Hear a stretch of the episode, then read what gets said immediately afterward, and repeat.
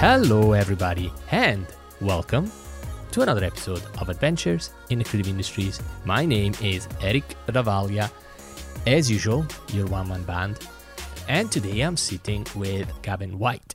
Gavin is a director of photography working in the commercial world. He's been in the creative industries about the same time as I have, and we met along the path about five years ago, uh, thanks to the Studio Something guys, where we collaborated for a few projects. Gav today managed to progress his career from one man band video guy working on mostly direct to client projects to director of photography, working with a production company uh, for bigger commercial work. It was a real journey for him to improve his career one step at a time, learning, constantly learning something new, constantly edging towards that position he sought after until he got a break, until he got an opportunity to go off and do it. And because he spent so long in his career preparing for it, when he came to it, he had it. He knew what he was going to do. And you know, I, I love a good story, and Gav has a, has a really good one. If you don't have much time you just want to hear how he, he managed to change his career as a freelancer, you can go to 1 hour and 20th minute. Yes, 1 hour and 20th minute. This is another one of those long podcasts. I think there is a lot of value in this. I hope you have a good time and uh, we can entertain you in the background and you can learn something. Here we go. Gavin! Hello. Give me, give me, give me, give me, give me Gimme, some gimme love something. Yeah, I every missed breakfast this morning, so I had to go and get a. What? I had, missed breakfast, so I had to go get a croissant. I see. Yeah, you went And for a a healthy breakfast there. Yeah, almond croissant, very sweet. It's that thing that at the moment you become a father, you just can't eat healthy anymore. No, it's eh. it's basically impossible. Are you going to the gym or something? No, that's even worse. I'm not doing anything. Nothing at all. I'm going to the chiropractor because I have a sore back. but that's it. you went to. oh, God. Okay, so I went to the chiropractor too. You know, I have my own chiropractor. Which chiropractor? You must have a chiropractor near you. Oh, I only only just it's only my second session, so I went to one just on uh, you know Holy Corner? Yeah. Just on the way up to Morningside. There's Yeah, a yeah. guy called Joey there. Um, it's quite Mhm. a funny guy. He's from Chicago. It's very loud. Um, so yeah, it's been it's been good. Two sessions. I feel much better. Did he crack your neck? He cracked my neck and my spine and my hips and everything. I was all bent out of shape. Did so- the thing with the with the, the little bed that they press the, thing and the bed goes like boom? yeah, I think yeah. that just adds to the effect. I think so. Well, he he was trying like my my kind of middle of my spine, and he was like, I can't get it, but. And then he just like cranked the cranked the bed up, and then just like dropped me down and did Yeah. it. And he's like, "There we go." That's part it. of the show. That's yeah, like, yeah. It's know? all it's all part of the show. I think so. It's like it's um. Well, okay, so I I enjoyed going to the chiropractor. I mean. I, I don't go anymore just because there's none near my area. Okay. So it's like I need to go hunt for one. Need to Yeah, drive yeah, there. yeah. It's not gonna happen. It's expensive as well. as well. Yeah, it's a very expensive yeah. thing. When you start reading into it, it's just pure snake oil. It's skills, eh? showmanship. Yeah. But if it makes you feel good in your head, yeah. and I'm only going to go for like one other session, Yeah, and, then that's I'm, it. and I'm done. To be Um, honest, I went in. I could barely walk. Yeah. I- like after three months, Yeah. four months, expensive, but I was fine. mhm. You know, I think that she fixed me. Um, Yeah, I mean, I, I, was, I was. I was struggling to pick it up before I went, really. and whether that was in my head or not, after I went, I can, I feel fine. So And for people that don't know you, you, I don't want to say you're buffed, but you're like you're healthy. You're fit. You're a fit guy. thanks, Eric. Yeah, it's true. You're a good-looking fit guy. Um, but I can't believe you had Yeah, I, I think. I- lower back. well, or- yeah, I mean, I think we we basically got to the bottom of it. It was lifting her in her car seat in the pram up the stairs. so we got two flights of stairs to our flat, Oh, yeah, and you know, you you're like holding it out to the side. Your spine's all twisted. Oh wait a second. Did you then you got like shopping bags in the other hand. You got like a rucksack on your back. So just too much of that for the last eight months.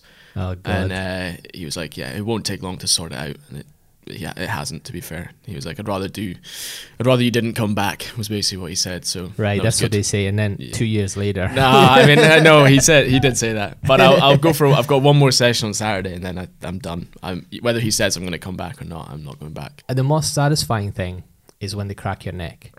It's great. I remember the first time she did it with me. Mm-hmm. You went like, okay, we're gonna crack your neck now, okay? She gets, you know, she gets your your your, your fingers, yeah, her hands on you. She starts Mhm. like tapping on your neck, and then it Mhm. goes like crack. hmm And I, I said, ah, motherfucker. I think my words are holy shit. She's not cracking up. I basically went through my my second session. The first session is just an assessment Yeah. session. Don't need to do anything. yeah. The second session, uh, swearing through the whole thing. Mhm. It was it was mind boggling. Mind boggling. Mhm. I cracked like like Yeah. an Oreo. yeah, he got he got a lot. He got a lot of uh, he got a lot out of me on the second session. Yeah. Right. So here's the story. Right.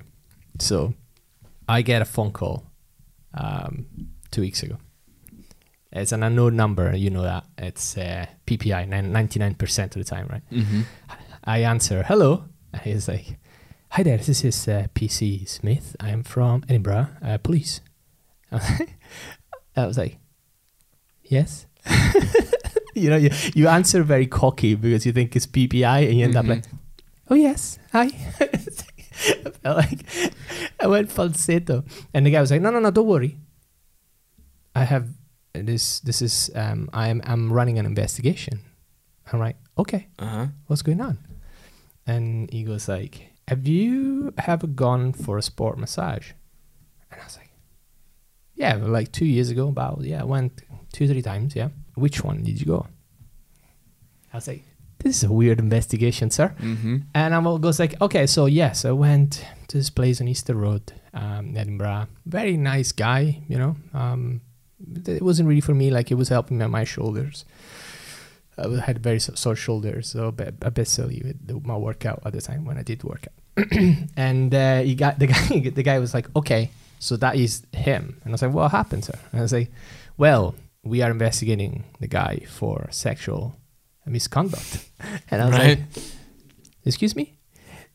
Has he ever touched your genitals? Why? Um, giving you a massage. And I was like, I was struck, you know, when you're Yeah. like, I was like, what? What? I would say, has he ever touched your genitals? And I was like, no. like, has he, has he grazed over them or like, you know, inadvertently touched them while I was giving you a massage? And I was like, no, I was mostly getting like a back um, and top and shoulder massage, so it didn't get anywhere near my genitals. and um, and I said, I even had a shower in his flat. and the policeman was like, "Oh, don't worry about that. Um, thank you very much for your help." And he hung up. No way. what? So the first thing I did was Google Yeah. the whole thing. Of course. And Jesus Christ. So the story goes that this guy, um, just like, you know, the people that came forward. It's Yeah. like, who knows how many people did not go forward. Yeah. So a for lot of men, he, he was one of the best sport uh, masseurs in Edinburgh, Okay. like by far. Mm-hmm. He was fully trained and he had this very like sport minded approach to the whole thing, Gav. Like Mhm. seriously, you go in, shows you the skeleton, says, "Okay, we're gonna touch this muscle, we're Okay. gonna touch this muscle." He was, it was no, uh, it could have been bullshit. Sure. you know the reviews. Like yes, he still has hundreds of good reviews. If you go on TripAdvisor, Google review, anyway, anyway, anyway. So, one of the story goes that a guy ejaculated while having a massage. Okay. So apparently, he, the the guy on the table got hard, and the masseuse grab him and give him a good old hand job. And the guy came and then went to the police. it's like you can't get a handy and then go to the police. It's not how it works. It's not how it works. if you're playing ball, It's like, what? That's so It's fucked so up. fucked up. And then it was like le- the legitimate one. Not well. This is. It's not like this was not legitimate, but like clearly this guy decided to play ball and then felt bad about himself Yeah. and then went to the police. Yeah. But there were other there were other instances where he actually just you know he went over and I just like Touching well, folk up. yeah, Yeah. just touch the junk for a Yeah. little bit, you know, give it a wee, a wee pat. it's like that I get it, you know, you're there and it's like right, fine, you know, that's not that's not if he had done with me, I would have been like, Why are you touching my genitals? Like you should Like you should do my person. shoulders. Yeah, yeah, yeah. You don't need to be down there. yeah, how are you reaching like, Why? Uh, but um, yeah, and then I had a shower because I hate being oily. It's the thing I cannot deal with being oily. Like Mhm. you know, you do the oil and then you're like, oh god, I can easily a shower. Um, but yeah, that was that was. I felt violated. Very bizarre. Yeah, yeah, yeah. Very and bizarre. apparently, this guy's been doing it for years. This is the second time the police investigate him. Fucking hell. I was like, he really likes it, and he, do you know what? You go inside his house because he did it inside his flat, so mm-hmm. meet, which makes it extra creepy, right? Sure. And he had pictures of him and his, I thought it was his husband or Okay. boyfriend or whatever, and like, so he, he, he- uh, it felt like a very balanced guy. Sure. Clearly, Not. not. and I was like, they put like the worst picture of him coming out of the court as well. They looked like a massive creep. And I was like, oh, oh, No. god. So yeah, that was that was that was so you know like life. You, it's always very boring. You're doing your thing. You know, rarely you know you have your ups and downs. Like, you never come across like And the police phone you. yeah, it's like out of the blue, and it says this this guy touched your genitals. It's like what is what's happening here? It sounds like they probably phoned a lot of people, given how short Yeah. the conversation was with you. Very short. Obviously, there was going to be no further lead on this, so he just hung up and just went on, on to the next person. Yeah, Yeah. Uh, I mean, this guy's been doing it for years, so he had uh, probably hundreds of. They'll just be going through his contact list. Yeah, all of them. Yeah. That was a weird way to open the podcast. Yeah, it's fine. I like it. Like So- a random story like that. yes. Hello, Gav. How you doing, man? I'm good, thanks. I'm good. How are you? I'm tired. Yeah. Yeah. Yeah. Forever tired. I'm tired. Mhm. Yeah, Gav um, and I both became parents um, this year. Did you? was Uh, it uh, like end- end of last year? End of yeah, 28th of October 28th last year. October, yes. Uh, so Gav is a bit ahead of me. She's been uh, Yeah. good. A good not, uh, not too far, but enough to be to warn you of what's coming. I think like in baby uh, age, one month makes all the difference at For this sure, stage. yeah. it's incredible. It's like uh, if, like Etta's on another level compared Yeah. to me. yeah. But then like down, down the road, it will make no sense. It'll Yeah. be six months it'll be nothing. Yeah, But- definitely. In the early, especially I think in the first year, there's just there's just so many tipping points where they just change like so dramatically yeah. over a very short period of time. And if you're not expecting it, it can really it really pulls a rug out from underneath you. to be kind. yeah, to be kind. Yeah, It's um, yeah, it's an incredible thing. Like you never think about this stuff, and then all of a sudden you're in it, and you're like, yeah. oh, it's right. it's all consuming.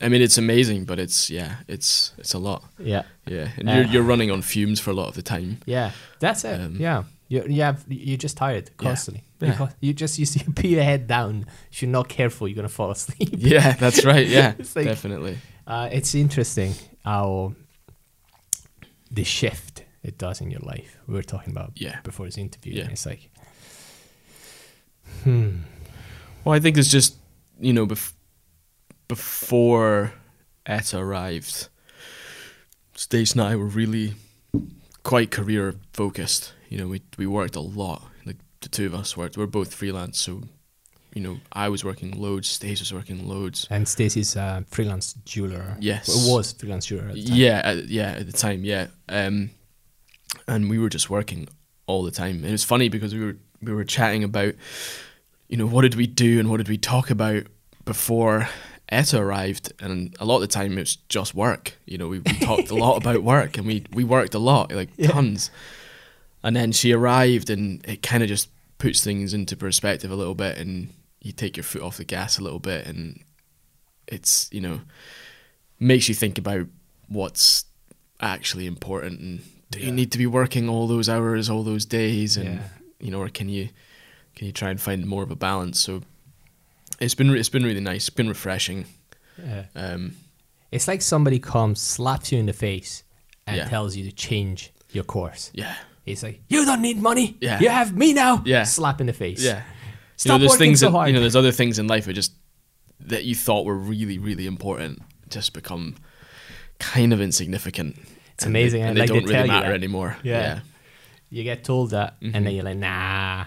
You know, I really want this thing, shiny thing, new thing. I Yeah. like it. I'm gonna buy this new camera, and Yeah. then all of a sudden you have a baby, and it's like, nah, it doesn't matter. no Nah, it No. looks okay. yeah it's okay. it's fine That'll, like- this will yeah. be fine I can get by I used to see like you know professionals working with like very old computers, Mhm. like five or six year old Macs Mhm. and stuff. It's like, why? You know, you're a professional. You need a new computer. Yeah. Then you have a child, and you're like, no, you don't need a new computer. You don't It's need it. It works fine. If it works, It's good. just man. keep it. It's Keep it. fine. Yeah. Yeah.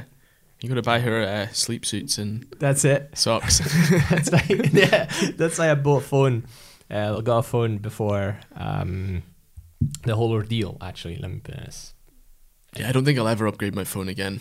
Yeah, so I was like, I'm good, man. I'm- Yeah. for the next five years, it works. Yeah. Takes good pictures. That's all I wanted. That's, all I want. Yeah. I'm happy. Um, so, Gav, I like to introduce people to how we met and how I'm, I'm in contact with, with, with, with my guests. Mhm. And with you, we have met around, I think it was 2013 or 2014. Yeah, that sounds about right. And you had just started your video career. I mean, like you've been Mhm. dabbling for a bit. Yeah, I've been doubling for a bit, but that was certainly the point where I was. Um, it was the only thing I was doing. Yes, because um, you went to law school I did. and you wanted to become Gavin White lawyer. Yeah, I thought I did. I remember feeling very um, like wow. You know, I, I growing up, I wanted to become a lawyer before I realized how much work it needs. And I was Yeah. like, nah, I'm not gonna become a lawyer. Fuck Yeah. that. No. But why? Why did I want to become a lawyer Yeah. in the first place? Mhm. Well, so it, it was kind of um, it was totally my own doing, and I studied psychology before, and I'd come out and I thought, you know what, I don't know what I'm doing with this. I don't really want to get into a research uh, position at the uni. I don't really want to lecture with this. I don't know where I'm going. You know, a year down the line, slight panic. I should I should find something that's like really vocational, something that's just going to get me a job at the end of it.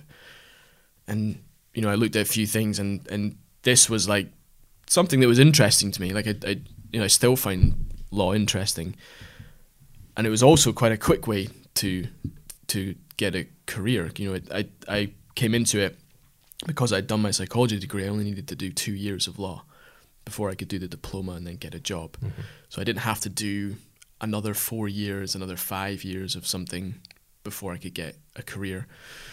So I came to Edinburgh and I did did my two years uh, Edinburgh and I got my degree and I did my diploma and I got my traineeship. And it just all happened quite quickly. And it felt, at the time, it felt good. You know, I enjoyed studying it. Um, you know, I do find it like an interesting, an interesting subject. And it gave me kind of a focus and it allowed me to sort of just concentrate on one thing and, and move forward with that. Whereas prior to that, I was kind of just shifting side to side. I didn't really know what was happening or what I was doing. Um, I got into do- I, I got into studying it.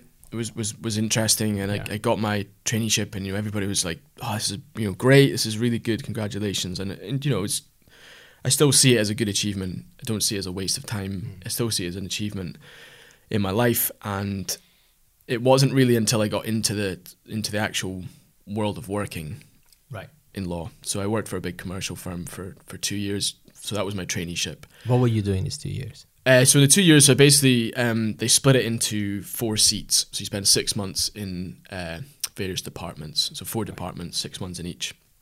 So I was doing. Uh, let me see if I can remember. I did um, uh, sort of IT and telecommunications department. I did a secondment to Royal London. I did um, a construction seat, and then I did. Uh, ah, see, Eric, I kind of phase this out of my, out of my memory. I can't remember what the last it. C was, but anyway, I did. Right. You know, and it's supposed to give you a taster for your kind of round rounded view of what the company does, and then basically after those two years, you'll go into one department and you'll specialize, and then you'll just work your way So up. you'll decide what you're interested in. Exactly. Okay. And I quickly learned from the very beginning that I wasn't interested in any of that stuff. Like I didn't want to do commercial stuff. I didn't want to spend my evenings and weekends negotiating the sale of a car park somewhere. You know, just you know the finer points of like the world's most boring contract. Uh, you know, and I, and they and they work you really hard, and you're there very early in the morning to very late at night. You're on call when you're at home. You know, you've got um, your weekends. You potentially have to come in just to catch up on stuff. Um, it's quite high pressured. It just wasn't really, you know. I felt like if I'm going to throw myself into something this much and give up this much of my life for something, I should really be loving what I'm doing. Yeah. And I wasn't really loving it enough. So how? Because I from what you're saying, the trade-off is huge. Like they're basically taking over your life. Yeah. So how much money do you make for like giving everything up? Like if you're like, um, let's say that Well- you're like a mid- middle of the road. Yeah, I mean, you know, if you if, for your, years in, ten for your in. traineeship is not bad. It's I mean the pay is pretty good, and and it it quickly goes up after that. Right. So if money was a real driving force, then it's a good career to get into. Like if you're if you're willing to to put in the hours, it wouldn't take you very long to get into a position where you're very well compensated for the time spent Hmm. doing the work. But define that like it's like what 80 grand, 100 grand, Well, um, 50, 60. so I started out on uh, 24 and then after the first year went up to around 25 and a half. Mm-hmm. So you know, for someone coming straight out of uni, that's That's that's, quite a, that's a good wage to yeah, start on. You know, good it's wage, pretty good. And then it would it would jump quite significantly to maybe thirty four to thirty six. Which in Scotland you are laughing. If Yeah, it's- 36, You're, you're It's great, and that's and that's for you know relatively um, new solicitor, and then you, you, you move up to Mm-hmm. Pretty- senior for a sol- junior, senior yeah. solicitors, and then associates, and then and partners. And I don't really know what a partner would make, but it would it would be significant. It would be substantial. Yeah. So like Yeah. if money was your main driving force, For sure. becoming a lawyer probably is what you want to do. Yeah, and it, and it, and you can progress quite quickly through that. You know, you lots of lawyers move from firm to firm in order to sort of uh, move up move up the ladder Right. uh, in terms of their position. You can get to a senior associate position quite quickly at quite a young age. Right. Okay. So it doesn't, you know, it's it's it's a, a steep trajectory if you're wanting to uh, progress through that. That's very interesting. So I, Yeah. I bet there is a lot of demand for good lawyers. Yeah, there is. Um, there's a lot of demand. There's a lot of competition, huge competition, especially for for traineeships and um, firms tend to have the, the, the pick of the bunch. You know, they can they can really filter out people that they that they don't want to to join the firm. So it's very competitive. So when you got in, that was a big deal for you. Yeah, it was at the time, and I was excited. Like Ah. I genuinely was. I th- you know, I was like, this is this is. I, I kind of felt like, all right, I've in terms of a career, I've actually got some purpose now. Yeah. You know, I'm in. I've you know, gone through through the the um, interview process is a lengthy interview process, like multiple interviews, multiple uh, days, and all that kind of stuff uh, within the firm to kind of assess you and your ability and all that kind of stuff. Yeah. So yeah, there was a there was definitely a sense of achievement, and it was really only getting into it, like I said, that I discovered that actually the work life within the firm wasn't. We just didn't fit. We didn't. Right. It didn't gel. Uh, I found myself sort of fighting against it quite a lot. Right. What was Um, it? What was it? What were so- you didn't agree with? Um, it's it's re- like a, you know kind of I, I've like I was saying it's just you you you need to give everything to okay. it. Okay. And So you you, have were to fighting that. yeah, and you have to of it. love it. In order to to give it everything that's required, you really have to love it. You have to want to live and breathe the law. You do. law. Yeah, seriously, it's it is as lame as that sounds. That's exactly what you need to do in order to be to be happy spending your evenings negotiating contracts. You just have to love it Yeah. and it, it was that that made me realize okay what i need to do is something that i actually love doing if i'm going to spend a lot of time doing something Yeah. it has i have to want to wake up in the morning and do it i don't want to wake up in the morning and feel like oh, i don't really want to go in i don't want to have to deal with that phone call i don't want to have to deal with that That's email it. Game over. it's game over. Game yeah, over. and You I realized that quite quickly. So I spent that two years, uh, fairly unhappy in my Right. what I was doing, but I felt I needed to finish it. I couldn't just walk away from from that. That's because you're a finisher, aren't you? yeah, So you've done the two years, endure it, and then you're like, ah, no, thank you. yeah. No thanks. They And must have been real pissed as well because they invested so much time on They you. they weren't actually They to were be not? no to be fair they were they were really really supportive and actually in my last seat I kind of I kind of confided in one of the the my colleagues senior colleagues and it turned out he'd been in a similar position to me he hadn't enjoyed his traineeship but he just carried it on Yeah. in actual fact He he, wanted he wanted, he wanted to be a journalist Oh no! but he just stayed with it and he he since became a partner of the firm Oh. and he he kind of just you know reaffirmed exactly what I was thinking and he was like look if this isn't what you want to do then just just you know step away from it I'm wondering how many are in that position. well f- in fun the- in the in, in, quite a few by you know a couple of trainees left right. within the 6 months of starting one to become a primary school teacher because that's what she always wanted to do Why? Why and the, and the other to and the other to go and be like a record producer because he just loved music and he wanted to work in a studio. He didn't want he didn't really want to be a lawyer, but probably kind of the way I was thinking of it is very vocational. You're you're, you're gonna find a job. You're going to get a career. Yeah. Whereas those some other things you do in life, record producer, you might not make a career from that. Yeah, to be fair, it's not like you go into school and you sit down and it's like, okay, now we're going to discuss the profession of a director of photography. Yeah, exactly. Generally, yeah, it's the, it's not. It's, it's lawyer, doctor, it's the classic professions. I mean, yeah, engineer, whatever. to be fair, Mhm. like Chloe's School got me in. Um, I think a couple of times talked to the kids and That's showed them cool. animation and stop Yeah. motion animation, and they were so into it. They Okay. were so excited about Cool. it. And some of the kids were really good. Yeah. said, you know, you, you could definitely do this if you want to. So things are changing, but the way we grow up, uh, even the different countries, it's Yeah. the same principle. It's like doctor, lawyers. That's why I wanted to be a lawyer because I was like, you know, I, I'm always defending my other classmates against the teachers. I'm always the first one coming up with like reasons why Okay. that score was not good enough. You Yeah. Know? Uh, so I always been told when I was young, oh, you're going to be a good lawyer. You're going to be a good lawyer. And then I was like, but this is very boring. Yeah, I wanted to, it's but not then like, exciting. yeah, then I went to, to high school, started doing drama, and I was like, I like Yeah. drama more.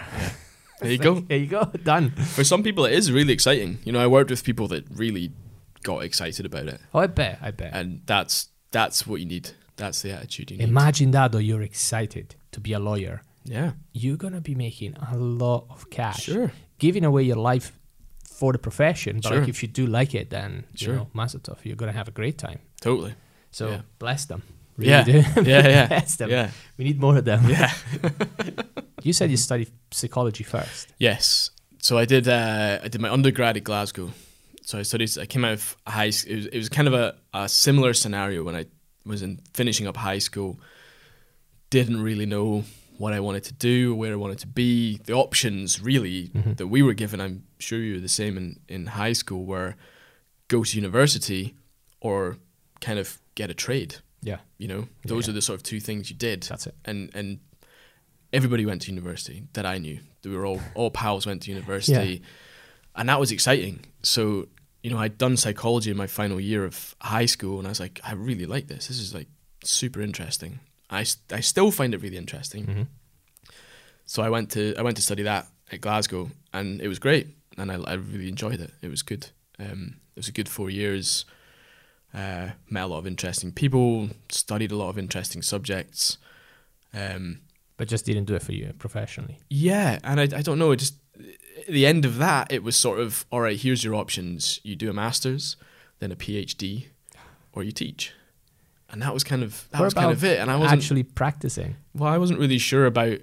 You know, a lot of it was more it was steered more towards the academia Right. and staying within the university and, and, and working as a That's how that's how the stuff. business works. sure They're They recruiting. you, yeah, they're recruiting. So, yeah, there's been a few a few stages in my in my career where I've I've had to think about what I want to do and sort of maybe taking a step forward, not fully knowing if it was exactly right thing to do right. at the time. and you were like, okay, you know what, law, law's gonna be solid. I'm Yeah. gonna do that. Yeah, You know, like I was very impressed because then you you you just said, you know what, I I want to be, I want to do video. I like making Yeah. videos, yeah, and I'm sure that's them for something you've been doing already. yeah, yeah. I mean, and- it's it is a is a it's a proper cliche, but I did make videos and films with my friends when I was younger. So like my very early teen Mhm. teenage years. That was our hobby. You know, we'd we'd watch movies and then we would we would try and make them ourselves. You know, Yeah. like we made a version of Saving Private Ryan. We did a version of Psycho. We did like all sorts of stuff. I'm getting some Dawson's Creek vibes here. yeah, yeah, yeah, definitely. And and somewhere, one of my pals owns the old, like tapes somewhere. I'm sure of it. Um, That would be something very. I would, lo- I would love to see them again. Like I would, Yeah. I really would. So that, yeah, I definitely, I was excited about that from a very young age. And then uh, during my traineeship, when I was doing my le- uh, legal traineeship, when I, you know, it was it was very quickly after starting that I realized that wasn't the right move. Um, so I, so I, you know, I kind of just took some time to think about what got me excited. What was Yeah. the stuff that got me excited when I was younger? And it was it was music and it was making films. So while I was working for those two years, I would spend almost every weekend, evening, holiday filming whatever I could, whatever I could get my hands on, uh, trying to build up a portfolio, trying to build up a skill set that when I finally stepped away from the the law legal world, I'd actually have something tangible I could show people and say, okay, I can actually do this, rather than waiting two years and then starting it Yeah. and you know kind of starting on the back foot because it's, a big leap to jump out into the freelance world if you've got nothing to show people. That's a scary thing. It's a scary place, Yeah. especially if you are nothing. yeah, if you've got nothing, it's a very scary place. Jesus it's a big ocean. yeah. And and at the same time, right? You were making videos. Mm-hmm. You were in a band. I was, yeah. so I was doing the two things I feel like I probably should have done straight out of high Yeah. school. Because you are an excellent drummer. Thank you. And um, you, actually, I went through all your songs.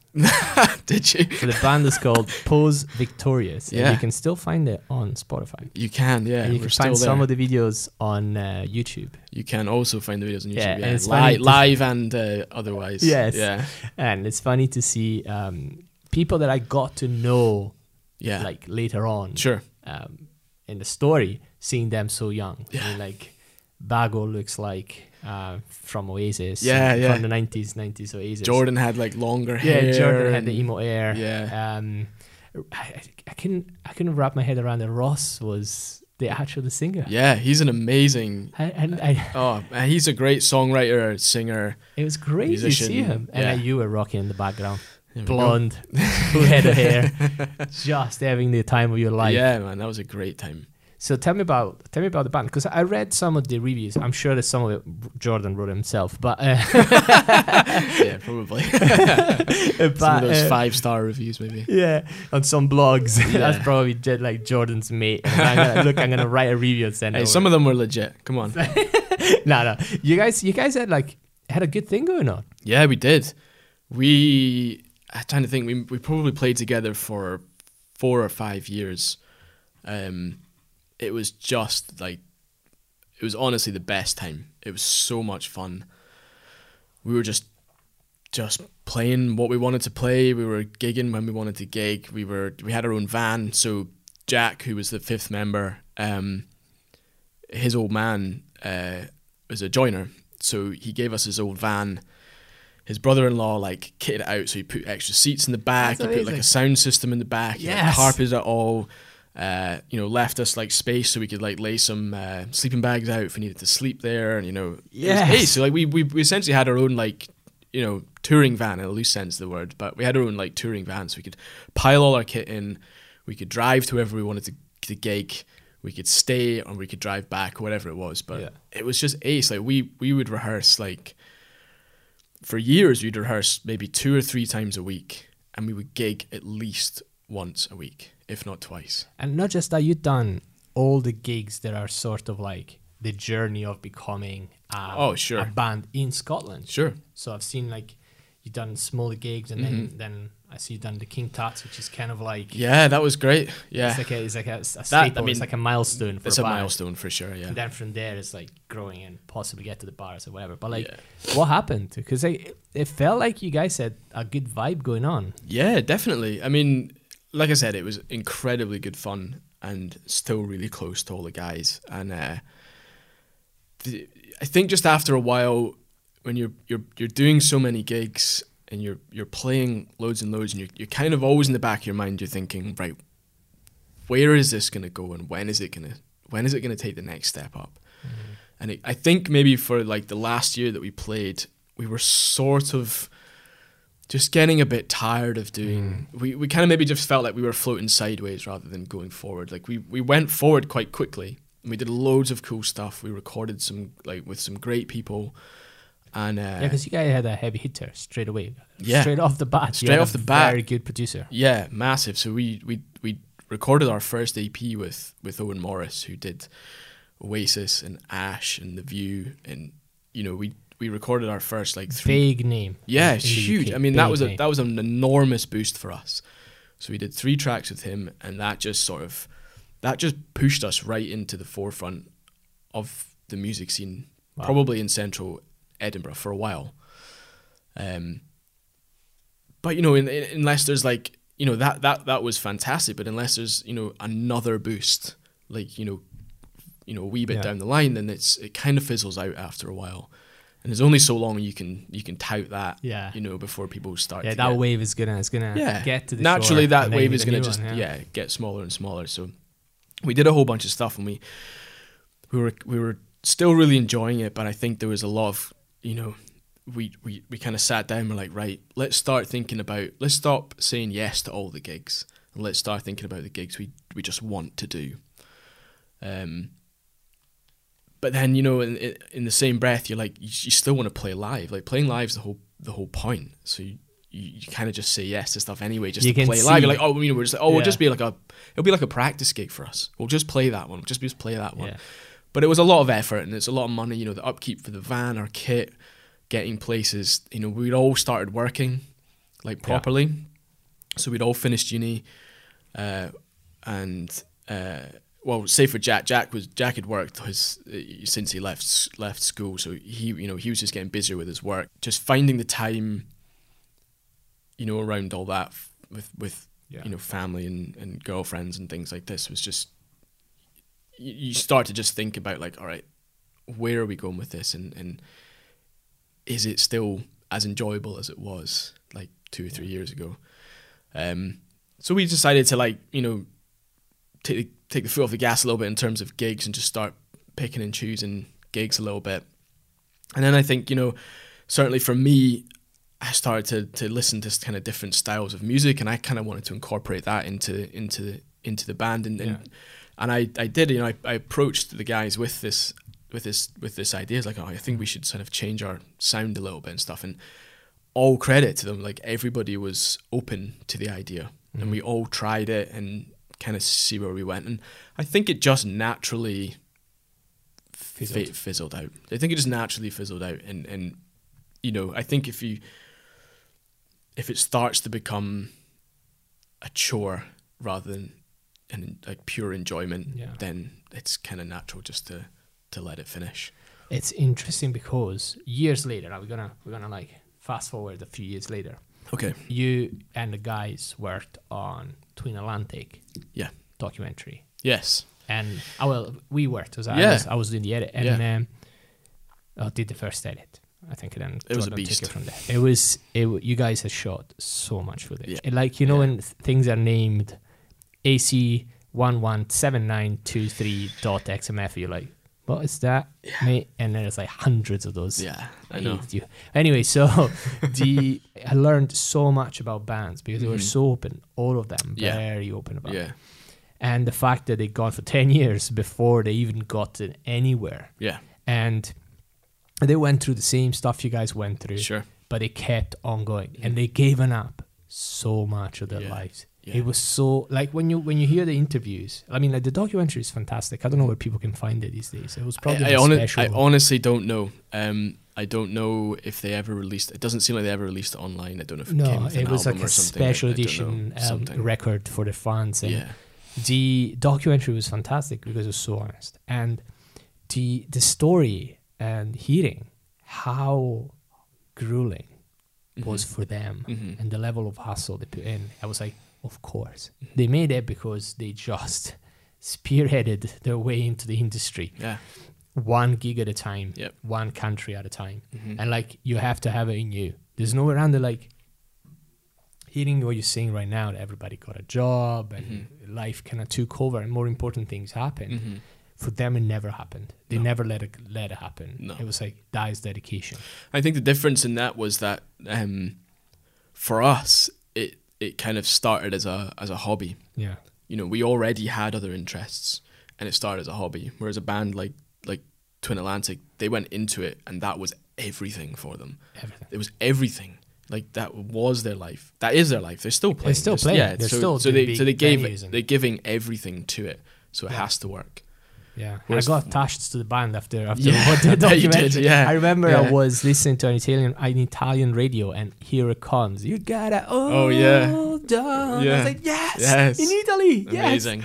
Right, sorry, man. What were you saying? No, no, that's cool.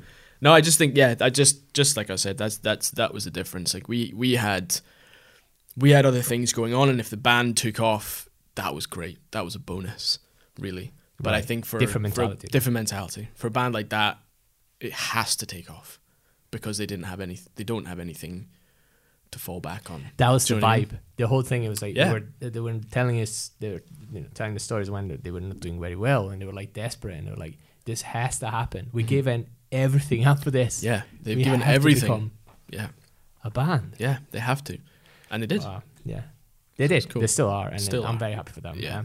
Besides, I remember when you started like a, a little experiment with Pablo and Ken. yeah. Oh man, that was awesome. And like, I hate Pablo because Pablo is such a like no, I love him, super but I also hate him because he's such a talented guy. But like, he's he's just he wants to do one thing and one thing only, and he's doing it. I know. and the focus is razor sharp, and it's good at so many other things. Like the Mhm. band was great. I saw, I had the chance to see you live. I Yeah. think, what, I don't remember The one and only time one we and only played. time. So there's a funny story in that because I think how it all originated was um, I think well Pablo's played in bands before, and then he was doing some solo work, and at the time Ian was helping uh, Matthew at Song by Toad Records, so he was sort of like his right hand man.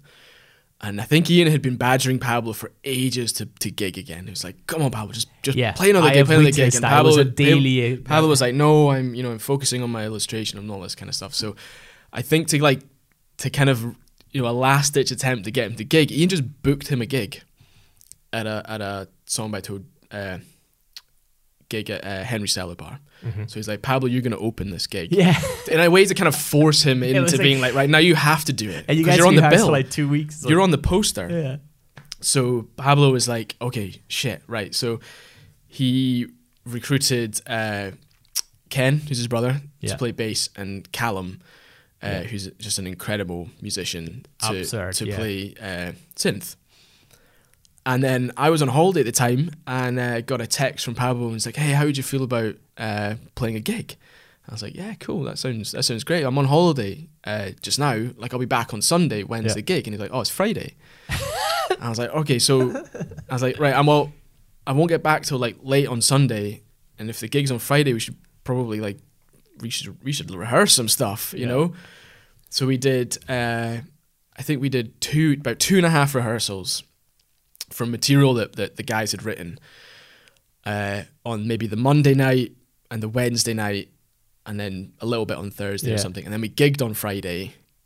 And and then we never gigged and never Ever played again. again. I And it was a I- great gig. Yeah, I dude, I like I had so much fun. I, I that reignited the spark for me Definitely. in terms of music. Like I just had a blast. I loved the the style that they were playing, and and I just thought the song composition was was brilliant, and and everything just felt good. There was like a ton of energy yeah. in there, and I had an amazing amazing gig. And I since then. I probably for about a year badgered Pablo and Callum and Ken to like let's Yeah. let's keep going. This is really good. Like this is this is great. And we maybe went into the practice studio maybe like one or two more times after that gig. And for whatever reason, the guys just maybe weren't interested, and it just it just fizzled out. Is that razor sharp focus that we're talking about? Yeah. Like, I think we all came with an open mind. and Yeah, we were well, like, that's good. do you know? Do you know what they're gonna play? Nobody knew. Nobody knew the No, we hadn't we hadn't given anything away. We had nothing. Yeah. Nothing. Like absolutely. It We didn't have time to give anything away. friends playing. It's like a classic, right? Yeah, Your yeah. mates are playing. Right, let's go see the the, the gig, and we were all in awe. It was like. How did they pull this off? It's so good. Like everybody was like, "This is new. This is fresh." Yeah, and it it's was like great, such man. a weird mix of sounds and like. Maybe I'll go back and badger Pablo about it. I don't Again. think you're gonna win. I don't think I'm battle, gonna win man. it. No. Like Pablo, Pablo. Okay, so let's let's we need to tell this because people don't know what the fuck we're talking about. So okay, Pablo's been on the on the podcast. Pablo Clark, we talk, he's, an, and he's, he's an illustrator. yeah, And Ian and Jordan are the Studio Something guys, Yep. founders, and we'll, we'll get to the story. Um, Callum works often with them. Yep. Callum is a musician. I don't Yep. know if he's now just purely writing uh, music for. I think so for for commercials or- and films and Yeah. stuff. Yeah, he's doing a lot of sound score stuff. And Sam, who we said briefly now, is the I think he's the director of Wellbot. So smart. Yeah. It's ridiculous. yeah, Um. Anyway, so yeah, so it's, it's the Studio Something crew. yeah. Like and say. Ken and, Ken's at Studio Something as Ken, well. Ken, yeah, so it's Pablo's uh, brother, Yeah. Studio Something as well. Now he's, uh, I think he's an art director there. Um, yeah, so those those were the times where we we felt okay. So so Studio Something formerly as something something. Mm-hmm. It was like for a bit, it was like a hub Yeah. for creative people. Like because they were all like they were we were all friends with them. Yeah. And we all came together in this weird let's make shit Yeah. sort of vibe. And Yeah. there's a lot of music videos which you shot for them. Yeah. And some of the animation stuff which I did and Well Park which I did Mhm. with uh, Pablo. And uh, it was a very vibrant time Mm-hmm. where we all had like I want to say fun. Yeah. It was not about money. It really wasn't. It was all about making something new. It wasn't about money because there wasn't any. Yes, there was. There was very little money. well, let's say that. Like, But we'd all we'd all Yeah. I think we'd all stepped away from something yeah, secure yeah, and this was this was like a way for us all to create something together new. Yeah, yeah. and and support each other in doing that. Especially because you were there from before they even started. Because Yeah. you did, you did. Uh, what was that music video? Um The well- one with the flares. Oh yeah, there will be fireworks. Fireworks. was a yeah, band. There will so- be fireworks. Yeah. Yeah, And you guys did that music video. I think that was the, the first big like actual. it was the first. Like I mean, we sort of approached that band. We'd done some stuff for them before, um, live stuff for them, and Mm. we'd approached them and we are like, look, we want to start doing music videos. Can we? Can we take a track and, and do a music video for it? Like, you know, we'll just yeah. and they were amazing. They were just like, yeah, do whatever you want. Have fun. Like, have Yeah. fun with it. Go for it.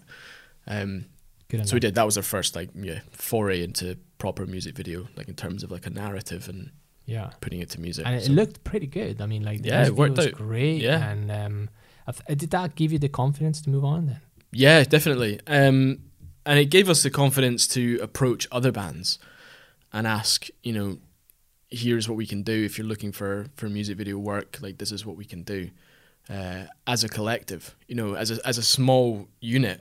You know, we can deliver something hopefully much more than Yeah, than the the kind of sum of the parts. You know what I mean? Um, so we we so Jordan and myself and and a, a guy called um, Scott Rankin and Gordon Barkley had been doing some live video recordings for bands at a studio in Strathaven, just near Glasgow. The first band was There Will Be Fireworks, and we were just in this mindset. where We were like, we want to just mm, create stuff, so we just want to film these guys playing live. We didn't know where we were going to do it yeah, and they were like, "Oh well, we're recording our album at this amazing old mill in Strathaven. Uh, it's run by this guy called Marshall Craigmile. He's a total like sound whiz.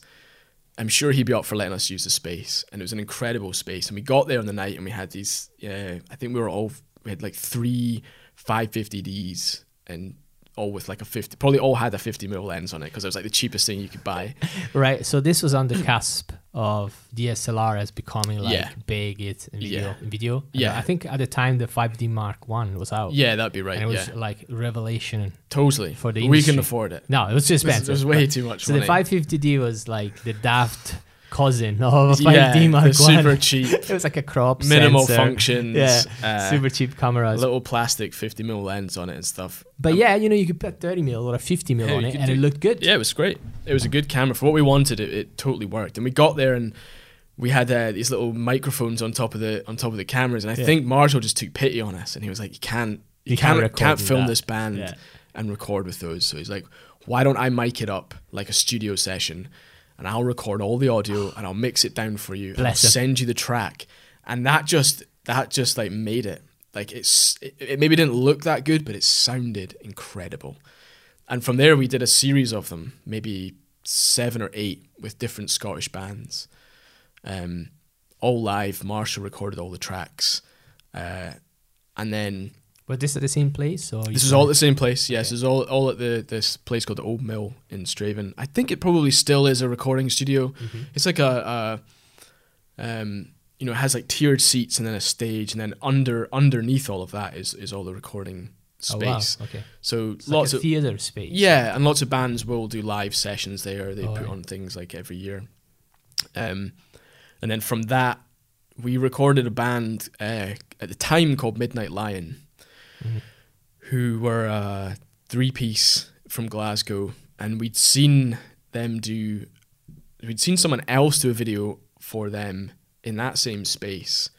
Uh, and we are like, oh, these guys are these guys are really good. Like we could make a really nice video for these guys. So we got them in. We did the live thing, and very very shortly after that, they changed their name and they got signed, and they had they got like a maybe I don't know if it was an album deal or, or a couple of singles anyway. So we ended up never releasing those those uh, live recordings because Right. they changed their name and they weren't they just weren't allowed to. Like the label Yeah. said, look, no, you can't you can't release those because You we need we need to sell you as a package. You Yeah, can't yeah. you can't be doing like extra bits. So What was the name of the band? uh, so at the time was Midnight Lion. They changed their name to Prides, and they and then their manager approached us and said, "Would you like to shoot their first music video?"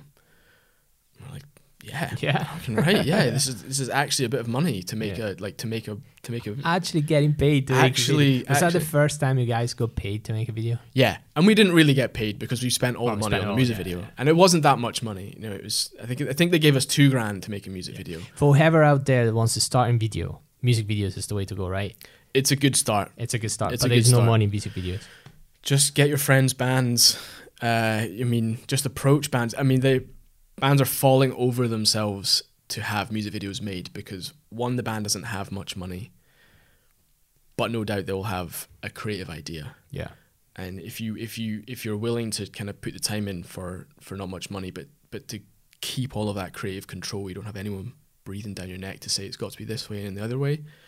It's an amazing place to to kind of express yourself and, and try different things out Yeah. and, and push the boundaries. Uh, it's yeah, it's it's it's probably the most common place people start is Yeah. music videos, short films and music videos. Yeah. So like if you want to start video, Yeah. that's the way to start. It's a great place to start. Yeah. So we did. We started with live stuff, and then we moved on to music videos. yeah. So Pride, first music music video. Yeah. So we had. Uh, uh, it's really funny. Like uh, I could probably talk for a very, very long time about how I've met all the people that I know now. But this was another instance where I met sort of uh, guys I've collaborated with a lot, and they've just become really, really good friends. So there's a, a company called Double Take Projections. Uh, Stephen and Dave McConaughey, they're twins. The they, run a, they run a projection company, and they are just killing it right now with and the they projection. are absolutely mad. They're they're Lovely They're, they're crazy dudes. They're really really good fun. But they were just starting out Yeah. when we were just getting this first music video, and we're like, right, here's what we're gonna do. We're gonna we found this old castle ruin uh, near Ayr. We're gonna drive across there. It's in a it's in a public park, so we'll shoot it in the middle of the night. So we don't need any permission. Uh, and we're gonna get the band to play in front of it, and Yeah. we're gonna project stuff onto the castle. Yes, because Double Take Productions, what the pro- production, Pro- Double Take projections. Yeah. um, they just have huge, huge projector Yeah.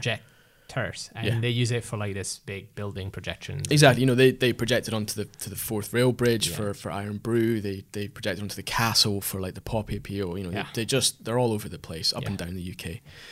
But at the time, they had one projector, and we uh, we did this music video for them, and it was essentially just a performance piece. They played in front of the castle, this castle ruin. They we projected onto it, and we filmed it. But the funny thing was that, that the label had sent a commissioner up from London. So the Yeah. commissioner is the guy that basically like says yes or no to whatever production company Yeah. wants to do a music video for them. So he, for whatever reason, he said yes to us doing it. And he, he flew up from London, which was totally crazy. And then we were in the middle of this park. It was teeming it down with rain. So it was like a it was like a quagmire. It was just like, you know, half a foot of water everywhere. We had the world's worst uh, gazebo Yeah. from like B and Q. We had an IKEA table which cost about ten pounds, and then we had this like eight grand projector balancing precariously on this this really wobbly IKEA table, that sounds about right. and all of us just huddled in the rain, you know, trying to keep trying to keep all our kit dry because we had no like covers to keep them. Apart from this gazebo, we had nothing to keep them dry. oh my Um, god! and I think the commissioner just looked at us and was like, What the are you guys fuck are you guys doing? like this is ridiculous. Like it's so unprofessional." but it worked. Like we made it all work. Like everything worked and it and the video came out fine and and following on from that we did um I want to say another 4 For Pride. for prides. Yeah. Yeah. Each each getting progressively bigger budgets. Yeah. Yeah. It's a shame. What what happened to them? Is they kind of disappeared? Yeah. I think they they just doing well for a while. Yeah, they well, were. They were doing really well, and I, I don't know. They um, opened for the the Commonwealth Games as well. Yeah, that's right. They did some music videos uh, after we'd done the ones with them, and I don't know, it just fizzled out. I think they maybe just difference That's of musical opinion or whatever. Right, I don't know. Yeah, they Yeah. just stop there. That's Yeah. again, you know, it's one. It's, it's a case of like Sure. you do, you have your chance, you hit big, and then you're like, nah, Yeah, nah, yeah, exactly. not happening. But it's good. It was, a, it was a springboard for for me anyway as well. Yeah. in terms of my career. So Because that was that was a big. St- I mean, like Yeah. you went from trying out some like more like simple videos. I can remember Mhm. you did um, a couple of simple commercials, small budgets. yeah, small small out. small budget stuff. Um, mostly for for online content. Yeah, online content. Yeah. yeah. I was still doing still doing music videos and um, but I was definitely pushing more into doing like branded content. So I was doing lots of sort of direct to client stuff. To, you know, Yeah. one one man band stuff. Yeah, yeah, You know, um, And like eh, for you at the time, you were clearly learning this because Mhm. yes, you had done it since you were younger, but Mhm. like really, you had very little money. So you can like the thing with video is that if you want to learn it, like it's very expensive. Yeah. because you need to learn the right cameras, you need to use the right lenses. yeah, it can be. you can you can get away with very like you can Mm. Get buy away with pretty minimal kit, Yeah, yeah. you can, you can definitely. Mm-hmm. But I think like once you start getting into better cameras, that's when you get you make the jump. I think in, in your career especially, like I remember when you got the FS7, it was Yeah. like It was huge. this is this is a new game I'm playing now. Yeah, definitely. Um, it's sort of at that time when I when I got the I mean the reason I bought that camera was I was getting jobs lined up and for the first time ever, production companies and clients were specifically asking for that camera. So it, you Yeah. know that that just seemed to become the household thing to shoot all of your branded content on was this Yeah. this FS7 and whether they knew what what that was or not I don't know Yeah. but they knew about it and they were specifically asking for it and i was like I, I should just Probably get I one. should just buy one and, and i'll hire it in on every job and i did and it, and it paid for itself like so quickly yeah. because i just had a, I had a string of jobs that came up and they were they were all requesting this camera i was like this just makes sense i just got to take the Mhm. plunge so i just took my savings and i bought that camera and uh, yeah, thankfully it, it paid for That itself, was the and, best and it's still it's still a workhorse. I mean, I don't take it out nearly as much, Yeah. uh, as I used to, but it's there, and I and I and it's yeah, it's still a great camera. I remember you can just buy things to add to yeah, Yeah. the Odyssey video and Yeah. do more. And Yeah. It's like, I remember it was like a transformer at one Yeah. point. It's this big It- it- beast. it- you can build it up pretty pretty huge. yeah. Um, so what happened? What did you get afterwards? So after that point, I mean, maybe I should go. I mean, um, prior to doing the music videos and prior to working with Yeah. with Jordan and stuff, I I'd shot a bunch of short documentary pieces. That's what really Yes. That's what really caught me. So I'd done some really short documentary pieces. Um, one for a, a traditional sign writer in Edinburgh, a guy called Robin Abbey. yeah. I mean, if you go around Edinburgh, you'll see his work everywhere. You know, on uh, shop fronts and, Yeah. and cafes and restaurants and all that kind of stuff. Really interesting guy. So I went and spent like a few days with him, Mhm. just documenting and interviewing him. And I think I still have a copy of it. It Never. looks it looks terrible, but Did, it, did you it had it had the right you know it had the right idea. right. And I did a few more. right I did a few more after that, and then uh, then we kind of got into doing the live live music stuff just before Right. that. But like that's always been a passion of yours, though. Like, Yeah. you always like small documentaries. So Yeah. like documenting his stories, ideas, and things. Yeah, people and people and what they do. I mean, I um at the time when I was getting into it, there's just there were so many great uh, short docs on yeah, like these these amazing guys in like America and Australia and New Zealand doing you know pinstriping cars and uh, handmade bikes and you know all sorts of craft stuff. Yeah. And I was like, fucking hell, there's there's loads of people in Scotland that are doing amazing craft stuff, yeah. very unique, that don't have anything to show for it. But I mean, they have photos and a website and all that kind of stuff, but there's no video content for them. yeah. So I started approaching people and just being like, "Can I come into your studio? Can I film you? Can I make a short film about you?" Yeah. Um, and that just got momentum going. I just got the taste for it, uh, doing it, and yeah, that very very quickly progressed into music, and to music videos, and then Yeah. onto branding. So and stuff. originally it was that it was like small documentaries that Yeah. got you in, that Yeah. got you hooked in, yeah, definitely. The, the, the video business. Yeah. And on that note, is I wanted to know a little bit about this Kosovo documentary Yeah, because you guys just took off yeah, and went to Kosovo yeah, for uh, what A month? No, two weeks, three weeks. Two weeks. I think we ended up doing three trips. Uh, each one would be about a week and a half to two weeks. And the premise was So the premise was uh, a friend of Jordan Ian's, uh, Jane Stockdale, who's a great photographer. Um, she's now doing some really nice directing work. She had gone out the previous year and done a photography project to show. Um, it was at the time it was it was coming up for the Rio Olympics. At the time, Kosovo weren't recognised as an independent country, so they couldn't compete under their own flag. So they weren't allowed to compete under the Kosovo flag. They weren't recognised by Rio or any other countries as, as an independent nation. Um, so they could compete, but it was under this like this European flag, this Yeah. this weird umbrella like a wild card. wild card that, that nobody knew about and nobody really cared about. But um, they'd campaigned for for for a long time, and the the, the Kosovan Olympic Committee had campa- campaigned for a long time to be recognised, and they got that recognition prior to going to the Olympics. So first of all, it was a huge thing for them to be able to, for the first time, to be able to fly their own flag at like a national tournament, a competition. So that in itself was an incredible story, and also they they have this uh, this judo star, um, this female judo star who was just unbelievable, and and she was tipped for gold in her weight category uh, for for judo, and she got it at the Olympics. She she she won gold for her country, which is Spoiler alert. spoiler alert. But but here's but here's the thing. I mean that that's all past. Obviously, that's all Yeah, that was that's all been you know that's that's a good few years ago um but we went out and it was all it was all kind of you know jordan and ian uh, as the as their company sort of self-funded Yeah. this in a way and and and you know we went out a few good few times to try and kind of get this going before before the olympics Yeah. and you know we wanted to create a trailer and, and try and sell that and Huge get effort. and that get some funding. It was massive, monumental. Um, and I think looking back on it, it was just it was just too big for the four of us Mm. to do on our own.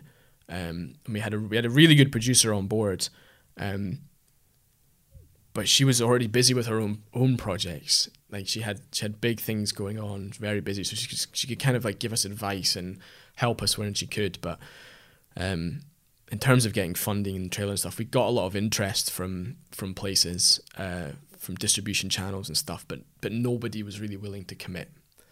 So the So the, the money kind of dried out. Uh, the trips just became fewer and farther between. Um, so we still have this piece. I, it, it's probably it needs to be fleshed out a bit more still. Mm. Um, and it's a real shame because it's an amazing story. And I think what we got was really, really fantastic. Like, you know, I think the, the, the stories and, and the footage and, and the struggles Yeah. and, and everything about it was, was great, but we just, we Sometimes just, we just couldn't hard. quite finish it. It's hard to get people to believe in this stuff as well. Yeah. because that was the challenge there. Yeah, the huge challenge was getting people to believe in it, and, and people did. People got excited about the idea, but if that doesn't translate into writing you a check to get this finished, Yeah, to, to pay for you to go out to to sort like distribution channels and stuff like that, Yeah. very very hard. You, you can only go out so many times on your own penny. Um, yeah. Before you to- go bust. Before it goes bust. bust, and, and how much time do you do you give it? You know, it's very Yeah, hard. it's such a shame because I, I've- I mean, I was in the office at the time, so I could see Yeah. some, of, I could see you guys editing, and I see some of the Yeah. footage, and it's they, they, you got the story. yeah, There's a lot there. yeah, Maybe you have some holes here and there. You might Yeah, need to it- go it back definitely and did. fill. But like you know, you Yeah. can you can you can structure the story differently now. You know. You Yeah, the- definitely. The aftermath. You know. The I don't. I, I don't think the project's dead. No, no. at all. I think the original idea and, and trying to get it uh, finished and, and out there before the Olympics is obviously long long past. That's gone, obviously, yeah. that's gone. But there is still a really good story in there. Like, I mean, you still have good characters. I mean, Yeah, she the- huge. The, judo, the judo lady. I just cannot remember her name. Uh, Majlinda Kelmendi. Kelmendi, yes. So she she's she's a great character. You know, she could Yeah. be the driving characters going back, going forward. You know, A hundred go back percent. to Kosovo and Yeah, and hear a story of her winning and definitely. and probably she'll she'll start at judo school. And, the, and there were there were there were great stories in, in the athletes who were just so close to making it to the Olympics, but just Yeah. not getting there. Just Oh, not man. quite getting there. There was a great archery guy, and he just just missed out. It was getting there. crushing. You see what I mean? Like you have yeah, these- there's there's great stories, and then like- there's obviously the the the, the history of the, you know of the the war in Kosovo and stuff. Um, played a played a huge part in the story that we were trying to tell, and and, and the head of the Olympic Committee had lived all that. Like, Yeah. he'd been through all of that, so he had you know just uh, really moving story Yeah. uh, in that sense. So there's there's so many threads to this, and I don't think the project's dead. I think it still has life in it. We just need to just need to change the narrative slightly and Yeah. and look at it maybe not just solely on about going to the Olympics, but a, a broader picture. Yeah. And I think there's still definitely something in it, and it's time finding the time and it's finding the money to do it. Like Of we're all yeah. we're all busy now, I mean, it's a different. which is such a cliche, but it, we Yeah. are busy, and Yeah.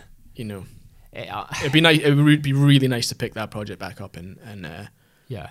hope, you know make it work. But we Well- but we would need to we would need to find some backing for that. I think. you know the hope is um, things have changed a lot since since you know we collaborated more often with the guys and Yeah. they they become practically an advertising agency. I mean Yeah. they do have like other ventures and they're doing a lot of different productions and so there's like Yeah. they're not a, like a I wouldn't describe them as just an advertising agency. They have parts of it clearly, but Mm-hmm. Yeah. it's more of like a production slash advertising slash content agency. Yeah, I think that's fair. um, and uh, sooner or later we'll have him on the podcast. But um, we uh, we were lucky enough, I mean, to to meet each other in a time where it was like fun to do things, Yeah. and it was we just made things up, and just because we could. Yeah, And sometimes with little money, sometimes with bit with a lot of money. It really depended on what you had Mm-hmm. and what was the project. And I was, I think it was a very exciting time because um, Yeah. It was just wild. It, it like- was wild. I mean, we we it was just uh, it was crazy because we all came together at a Yeah. time where I think we were all at exactly the same yes. tipping point in our in our lives and careers. we And- were all going through like a big change. yeah, we're all going through a big change. We'd all stepped out of things, so all stepped away from our comfort zone. Yeah. and it was a, just a, a really buzzing environment to be in It and we all yeah. played off each other loads and we just worked all the time and, and Yes. you know whether it was well paid or not we would you know we would just push it and push it and push to make it better than the last thing we'd done That's so true. Like the amount of nights Oh, and um, especially with you guys i mean you know when well park came along because the team was so small the video production side of things took a real Yes. back seat and that was a point in my in my a point for me when i was like okay shit right i've got to i've got to push myself i've got to sell myself because at, at that point i'd done a bit of work for other companies but i was Yeah. doing predominantly all my work for for the guys and they were bringing in uh, all the exciting things but yeah. when Well Park came along, that was just a huge project for them. Just And to give some background, and for, right? And for Well Pablo, Park so- was this big um, animation project for for Tennent's. It was Yeah. a, was a cartoon series. There were 30 to 60 seconds episodes. And there were like about 35, 40 for the first season. It was crazy. It was Mhm. reactive. Mhm. Um, it was a hard, hard time in terms of workload. yeah. but it was also fun because we were making something new, something fresh. Yeah. And it was the the, the at the time I was doing animation on and off with them before Well Park. Yeah. Well Park took over my life for like Yeah. six months. uh, But the and I I came out of it highly damaged after such um it was basically crunch week for Yeah. for for three and a half months Yeah. non-stop Yeah. but it was a good achievement and it was worthwhile but like yes from your point of view like they were they did not have time to do anything else like they were Yeah. writing episodes Yeah, and I, th- I, th- I think. I think initially the idea was that they would they would split the duties, but Yeah. it just became apparent very very quickly that they both needed to be on Well Park hundred percent. it was an all consuming It was a, a all consuming. I could I saw that happen. I, s- I saw that like implosion. It was just all there, everything they gave. You guys gave everything to that for a We- long yeah. time. Yeah we and it needed to be done because the team was yeah. so small. I mean, it was essentially you and Pablo yes animating, illustrating, and animating an entire cartoon series. We had we had um, Scalfy, uh, Scott Right. Scott Rankin. Yeah. he was uh, helping out with uh, some of the assets, breaking up the assets and some lip syncing. Then we got Andrew McKelvey, another Yeah. animator, about halfway through. So he did like I think he did like ten episodes, something like that. Sorry, Yeah. Andrew, if it was more, I don't remember correctly now. But it was. Um, it was it was great for me as well because like it was the first experience of sort of having a team of people I'm working with like Mhm. so it was like like uh, Scott and, and Andrew and it was bonkers because we just you know I had to figure out the system how we're gonna do this at Yeah. such a speed and like the tools were like not there yet it was only After Effects at the time Mhm. and Duik and that was it that's all I could use and it had to be fast Pablo had to learn how to draw in Illustrator we talked about this in the podcast it was madness yeah. but it was the best time because we were making something. But from your point of view, it Yeah, was it- harder. it was hard. Came, that blanket got pulled off you. yeah, for sure. I mean, and, and Out of you. I didn't really know that this was coming. Like I didn't really have an awareness that this that this was coming. So it kind of took me by surprise. Yeah. Um, but looking back, is actually really it was a healthy thing because like Yeah. you know you can't you can't work in a in a freelance world and only do work for one Yeah. for one company. I mean, you probably yeah. could, but it's putting all your eggs in one basket is really dangerous. And I, I, up until that point, I hadn't really made a huge effort to network outside of that Yeah. small group of people, and that just gave me the nudge to be like, okay, Yeah. things don't last forever, and you're gonna have to you're gonna have to like figure things out yourself. So And it was like there was this thing of you know mixing business and friendship, and it's never good, and it's, it's, like, hard. It was hard for both of us for, Mhm. di- for different reasons, Mhm. and I think coming out of collaborating solely with one, uh, I would call a client, but I Sure. not really, but yeah, kind of is Yeah. a client, and like opening, widening your horizons is good. It's a good thing for business. Same thing I had to go through after the second season of Well Park because Yeah. I was completely burnt out. Yeah. Well Park second season. We never. I don't think I ever really recovered from the first season because I had to Mhm. keep working. So the first season, uh, we got paid, but we not like we didn't get paid Mm-hmm. crazy amount of money. It was almost like just a wage. Mm-hmm. Uh, it was more for the fun of it. But coming out of it meant that I had to keep on working. Yeah. You know, because I had to pay them. I just about a flat, so we Yeah. were like doing some work, and it was um, it was challenging for me in that respect. And then we started se- second season, which was like paid properly. Mhm. Like you know, that was amazing. The guys really really fought our corner to ensure that we all got paid properly Mm-hmm. because the first time was a gamble for everybody. We all invested our time. The Yeah. second one, we were it was like, okay, let's let's do it again. Let's do it better. Let's get Mhm. paid more. Mm-hmm. And you know that that's always kudos to the client for believing in us. You know, Mhm. it was a big bet, a big gamble for them. Mm-hmm. Anyway, so we, I think so.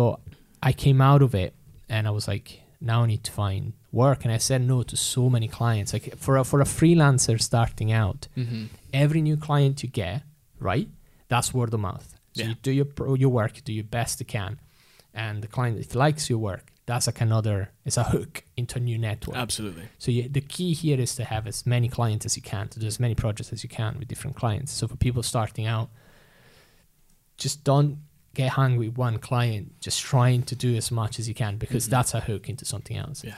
And when you start saying no to a lot of stuff because you have a big client, a big project, that is dangerous because you're not getting these hooks. So Mhm. the word of mouth can't propel itself, and Mhm. it's it, that is a problem.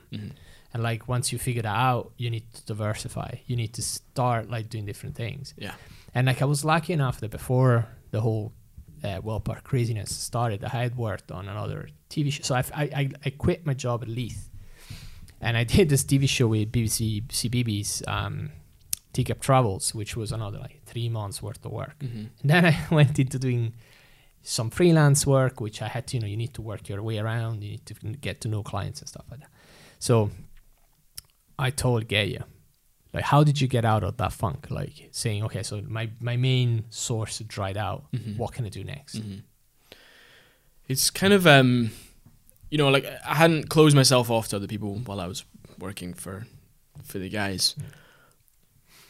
and and in a way, I kind of got a few contacts through them, which was nice.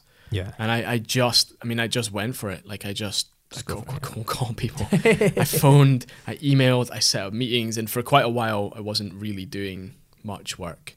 You know, for, Yeah. for a while.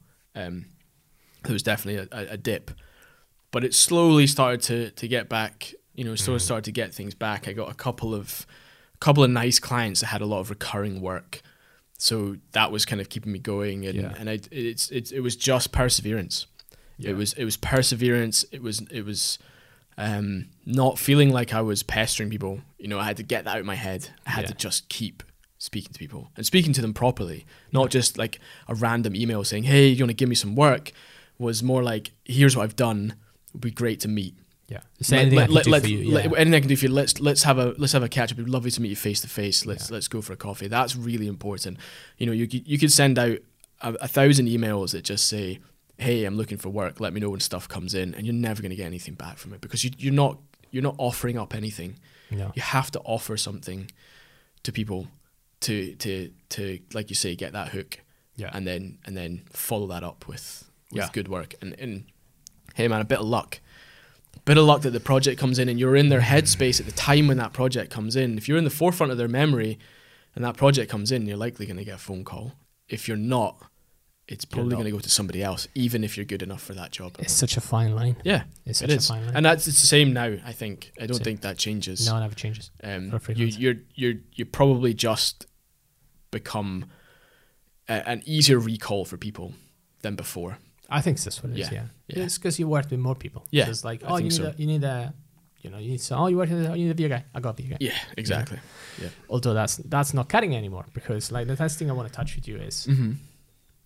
Being a freelancer means that there is no easy progression or there is Mhm. not a straight progression. Yeah, You know, you have to progress the way you want to progress. Yeah. And if you don't, trying to to like steer the ship one project at a time Mhm. towards what you want to do Mhm. next, you're gonna get stuck in what you're doing because people then put you in the box. They put you in the box if you work in an office. They put you in a box if you're a freelancer. yeah, There's it's, nowhere it's an easy thing to do. it's the easiest thing to do. yeah. Yeah. Uh, and I know that you always you always been interested in becoming a director of photography. Mm-hmm. You always put a lot of effort in, into learning. Yeah. You you were constant since I met you. There was something new you were learning. Yeah. It was like the camera, the light, the lenses, uh, the different movements I can do with Mhm. the t- tools I have. You were always constantly, always, always, always, always learning. So it's like, how did you manage to move from being mostly um, shooting one man band jobs, Mhm. uh, a video person ready to go, doing audio or light, everything to Yeah. becoming a director of photography? It's probably um, um, it's probably a few things. So I think, like you say, since I started, um, I probably spent you know an equal amount of time learning as I was shooting and, and trying to put those things into practice and not just learning what I needed to learn to do that one particular job, but learning stuff and and and trying to get myself into position that if something different came along, then I would know how to do that. At least theoretically. Mm-hmm. I would know how to do that. And I would feel more confident going into that job than if I just didn't know anything about it, you know, in terms of, of lighting or, or working with a crew or, or, you know, those kind of things, working the director or working through production companies, those kind of things. So I tried always from the very start to to put myself into a position where if the opportunity arose for something, then I would know how to do that. Whether I had done it or not before was a different story. But you've always got to you've always got to do something for the first time. But if you can go into that project knowing that you've given it all the research you can possibly give it beforehand, then you're going to feel a bit better about doing that project. And, and what happened for me was I you know I did I did courses, uh, short courses. I've I mean I have just the huge library of books on on lighting. You know from from theory to practical. Um, you know, I, I, I bought some lights. I, I just tested stuff as much as possible. I shot as much as possible. I still do all this stuff. This isn't something like I'm absolutely nowhere near in my mind where I want to be, but I'm but I'm getting there, and I feel like I'm learning all the time, and I'm still learning all the time. And I I done all that, you know, lots and lots of research, continuous research, continuous research, and then opportunity arose to do a small commercial, TV based, and in by no stretch of my imagination was I their first pick. So basically, I think what would have happened was, and I'm this still happens, and it's totally fine, and it's something you just have to get over, and don't have an ego about it. But you're not always going to be people's first pick. No. If you're their second or third pick, you're still a pick. Sometimes you're their desperate pick. Yeah, sometimes sometimes they've tried everybody else and they bring you in, but Yeah. if they bring you in, you've got to kill it. You absolutely have to go in with everything you've got and make it really, really good. And that was always my philosophy going into stuff. So I went into this small commercial and I did a did a ton of prep work for it, like loads, probably more prep work than I needed to do. And uh, and it and it paid off. Yeah. and and I, I came in and I was confident and they they saw that and they were confident in me and from that I got a few more TV commercials off off the back of that.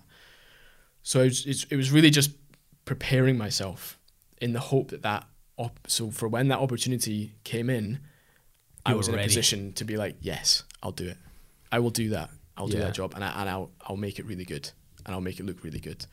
And it, and it sort of trickled out from there so a lot of the times, you know, there are jobs that come in, and every, every job that comes in poses a poses a new uh, Challenge. You- challenge. Yeah. So you know, you've just always got to be prepared to have either read about it, done it, or go and do it and read about it, and and make sure when you when you get there that you're confident that what you're doing is going to deliver what they want. That's a good shout. As simple as that, really. Confidence. it- Confidence is confidence, great. confidence is a big thing, but you need to ha- you need to have all the this this groundwork to get yourself to a point where you feel confident enough to do it. Yeah, because I, I want to highlight that because confidence is really important, especially when you're on set. Yeah. Especially when you're like video director of photography. For sure. You got Yeah. to be confident. Yeah, But it takes years. Yeah. You've been talking about becoming director of photography since 2015. Oh, Is b- probably correct? before. Before that, Yeah. You like Yeah. it took you a long time. Like it takes a lot of a lot of patience. Well, if you if you look at it this way, my my trajectory to where I am just now is actually relatively. In fact, is very very quick. yeah. very quick indeed and and there there are multiple routes to get to Yeah. where you want to be and i still i would still regard myself as quite uh young in my career Mm. you know there's there's a long way to go Oh, yeah. for sure and i have a you know i look at a lot of my my peers and and people i admire and stuff and and that's the places i want to get to so i'm just constantly pushing and striving to get there Yeah. and I'll just keep doing that, and I'll just keep going, and I'll just keep pushing and, and persevering with it. Um, um, I've completely forgotten my point. what, what were we talking Well, about? we're talking about the that it's, it's not about like being rushing towards your new, new Yeah. It's about like Yeah. learning, getting a, a good Yeah, so the- solid foundation. so that you Exactly. So can- there, there's there's multiple ways to get there, and, and, and the traditional route is to to get in as a as a camera trainee and work your way up through the camera department, and Yeah. that is a, a completely legit way to do it. Yeah. And that that can take a very long time, and it can be quite difficult to to to, to go from, uh, you know, yeah. trainee to, to second to first to operator to, to DOP. And also like that way you get married with different different type of projects as well, don't you? Sure. Because you start working with production to do like TV a lot Yeah. more, Yeah. movies. Exactly. You start doing that type of Yeah, so which is different. That's a different route, world, and yeah. I and I've kind of like I've leaped in from from from the documentary stuff uh, to the music videos and, and shorts into smaller commercials and to bigger commercials. yeah.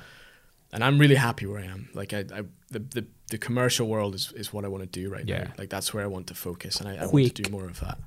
Uh, quick fire projects. You know, like you Yeah. you, you have like what a week of prep, sometimes two weeks of sometimes less, uh, sometimes more. Yeah. If there's more, that that's that's great. You know, you can you can get into the pre-production meetings and you, you go on uh, maybe maybe multiple recce's. Yeah. You know, um, location and then tech and, and you, you get your team together and you're you're working with with the gaffers and sparks and, and the grips and you've got your camera team and there's a director and there's a first AD and it becomes this this big big orchestra Yeah. that you- you're essentially having to to to kind of manage everything. and it's different from on that perspective as well because you have responsibilities now. Yeah, huge. Just if you're behind the camera is one thing, but Yeah. if you are the one leading, the photography is a different game. Yeah, for sure, and it's it's you know um, to you you're sort of uh, everybody will come to you with questions.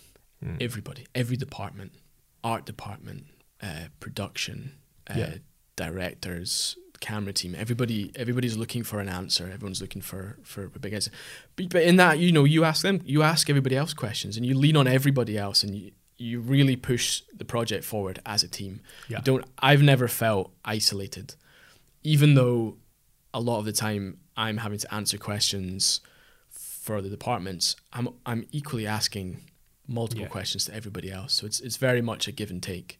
Um, it's just now they're they're bigger. Yeah. There's just more people. They're bigger projects and more people, uh, with I dare say more on the line in terms Yeah. of client and production and career. and, and career. Yeah, there's more on the line. Like you know, you can't mess this up, Gav. no, I can't mess it up. So you know, in touch wood, I haven't messed it up so far. Absolutely, but like that's what it is. Like that's what I like about your trajectory. It was like you had a focus, Mhm. and nobody is, you know, razor razor sharp as Pablo. But like you know, we all have a focus on what we want to do next, and the way you chipped away at it Mhm. is what like I really uh, respect because you know it's like it's the good old kind Yeah, but you did it in, a, in a, such an elegant way where you try different things you try new stuff you always you were always humble about what you were doing Sure. and any project was a way of you learning unless it was a shite project For sure. that's a different conversation for another time yeah, but like you know everything you always had that positive attitude and i was lucky enough to collaborate with you a few in a few projects especially Mhm. at the beginning Mhm. and on that collaboration thing, right? You had your first, say, serious short collaboration, Mhm. which was two years ago, three years ago, Uh, two years ago. two years ago. Yeah. Yes. And it was um, uh, not required back. Yeah. Right. So I was just reading that. Yeah, that's okay. Yeah. Say no, rec- not required back, which had, you know, it's gone well. Yeah, in- it did in- really in well. So circuit. yeah, I can give you a really quick background to that. I Yeah. we're close on time, but yeah, um, we're, we're getting there. so I worked with a director called Peter Marsden um, on. Well, at the time he was working for the Skinny, and I'd emailed him Yeah. and was like, "Hey, you got any jobs?" Like, you know, they were off to like South by Southwest to like cover all the band stuff, and I was like, at that time, I was like really into the filming Yeah. live bands. I was like, sending all the stuff I was doing and things like that, but there just wasn't the money there to pay an outside camera guy to go and do it. So, Yeah. so Pete and the guys and the team would just go out. So this is planting a seed this is planting a seed. about like years prior. Oh, years prior, years prior, and uh, um, we you know we continued to talk and stuff, and and and a music video came up, and he asked if I would shoot it. yeah. I was like, yes. And at the time, I was like, I haven't worked with him before. It was a bigger team. There was going to be Steadicam. There was it was a night shoot, so there was going to be night lighting, Steadicam. There was multiple props. We were setting a sofa on fire, all this kind of stuff. Which and I- at the time, a lot of things I hadn't done before. yeah, amazing. you know, he must but have been I so was like- excited and nervous about it. Yeah, in equal measure. And, and I was like, I've got to make this. I've got to make this really, really good. And we did it, and it was a it was a total blast, and it and it went well. And um, we we continued to talk, and we did a few more music videos together, um, for a record label that Pete was involved with at the time, and uh, those went really well. And then we talked for ages. We'd always talked about doing a short film, and um, we were like, right, we need to we need to get this short film going. So Pete had the script. Uh, we're both from the Aberdeenshire area originally. Um, so it was all you know. We wanted it to focus around the oil industry and, and the decline of the oil industry up there, and we'd we'd we'd both seen that firsthand through through friends and family and things like that. So he created this script, really short script, and uh, we went and made this short film for literally nothing, like literally nothing. We did a weekend shoot. We slept on Pete's parents' living room floor on the Saturday night. We shot the Saturday, Sunday, and that was it.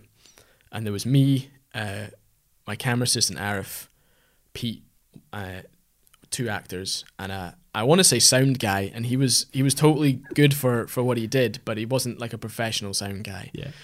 So we made the short film, and it and it uh, we had no funding. We we originally thought about going down the the Creative Scotland route and things like that, but it was I, I find that's a there's a lot of I've I've never done it, and I've always been kind of put off by the idea. Um, we wanted to retain complete creative control. This was our project. We were investing time in it, so it, it, it needed to be for us. So we just Yeah. did it ourselves, and uh, yeah, it did it did really well. It got into the BFI London Film Festival. It got into um, uh, Short Film Festival in Berlin. It went to the Glasgow Short Film Festival, the Glasgow Mental Mm. Health Arts Festival, Inverness Short Film Festival. I mean, it just it's still kind of It's doing it's the still rounds, doing yeah. the rounds a little bit, um, which is a huge achievement for us all. First project, first project, First first short we'd ever done away properly. from commercials. Yeah. and, and, and it's it's going yeah, well. yeah, Which really is good. This is like definitely an example of a positive collaboration. Yeah. yeah. yeah, I think we- definitely. We need to come clean, Gav. I know I know where you're going with this. we need this. to come clean, I know where you're This going is with the this. time. Shall we All talk about a bad Yeah, a we bad could. collaboration? Yeah, we could. Right, let's go on clean. This is the last thing before we close the podcast. guys. Okay.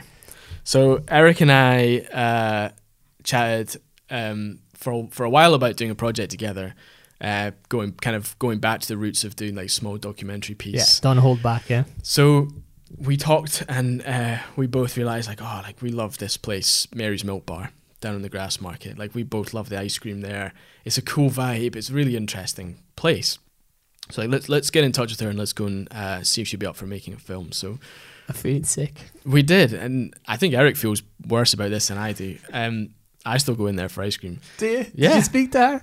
Uh, she was no, she's never been in, so Oh, I, actually, I oh, honestly she- don't think she would recognize Oh, me good. anyway. I'm trying to avoid that side of the road. It's ridiculous. Just go in; it's fine. She'll have no hard feelings about it.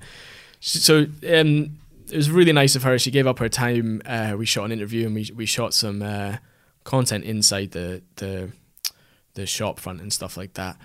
Um, but I think I don't know. I mean, Eric, you can speak for yourself. But me being a total stickler, it just like I had this great idea in my head of how I wanted it to look, and it just didn't look the way I wanted it to look. You know, I I wanted it to be kind of quirky and interesting and, and nice sound design and stuff like that. And ultimately, the reality of it was it wasn't as artisanal looking as I wanted it to be. And I think we probably could have done something more in that, but I just killed it dead. Yeah. And Eric pushed and he was like, "Oh, we should just try and make an edit. We should just try and make an edit." And I was like, "No, this this isn't." And and a part of that harks back to the idea that I didn't want to put anything out that, in my mind, wasn't a progression in terms of my work. And Yeah. I felt like this wasn't a progression. It wasn't. the only thing that we could do was just to bury it. yeah, I think you, you did. I- I you bard it. physically took up the hard drive. I've got the hard drive. I mean, I think I still have the footage. Do you still? Yeah. I But, think you uh, should keep it for 20 but years it, time. but we'll never see the light of day. And I feel, I do I feel bad for, for, for taking her time to do that, but uh, but ultimately, I didn't want to release something crap, and I felt like it was crap. I felt like I hadn't done a good job on it, and you know, the idea was there, but the execution just just didn't work out. That's that's the way I see it, and I and I and and, and that puts my mind at rest enough to still go in there for ice cream. So I have not been in there since. I think what it is for me, and I am really sorry, Mary. I really hope one day you listen to this.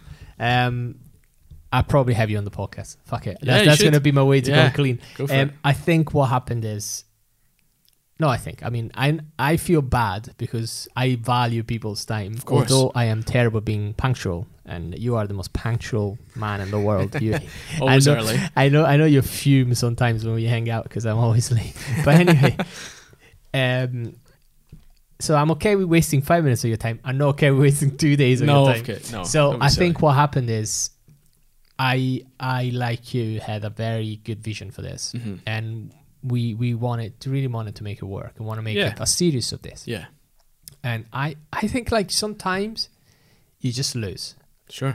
and you gotta you gotta take it on the chin and move on. Yeah, And I think well, that's what we did. We did that. I mean, like I pushed through because I was like, look, I want to at least give her something. yeah. But I know that you were like, I don't. This doesn't doesn't represent me. What I'm doing, where I want to go. Let's not put it out there. Yeah. So my question is, why did we fuck it up? Um.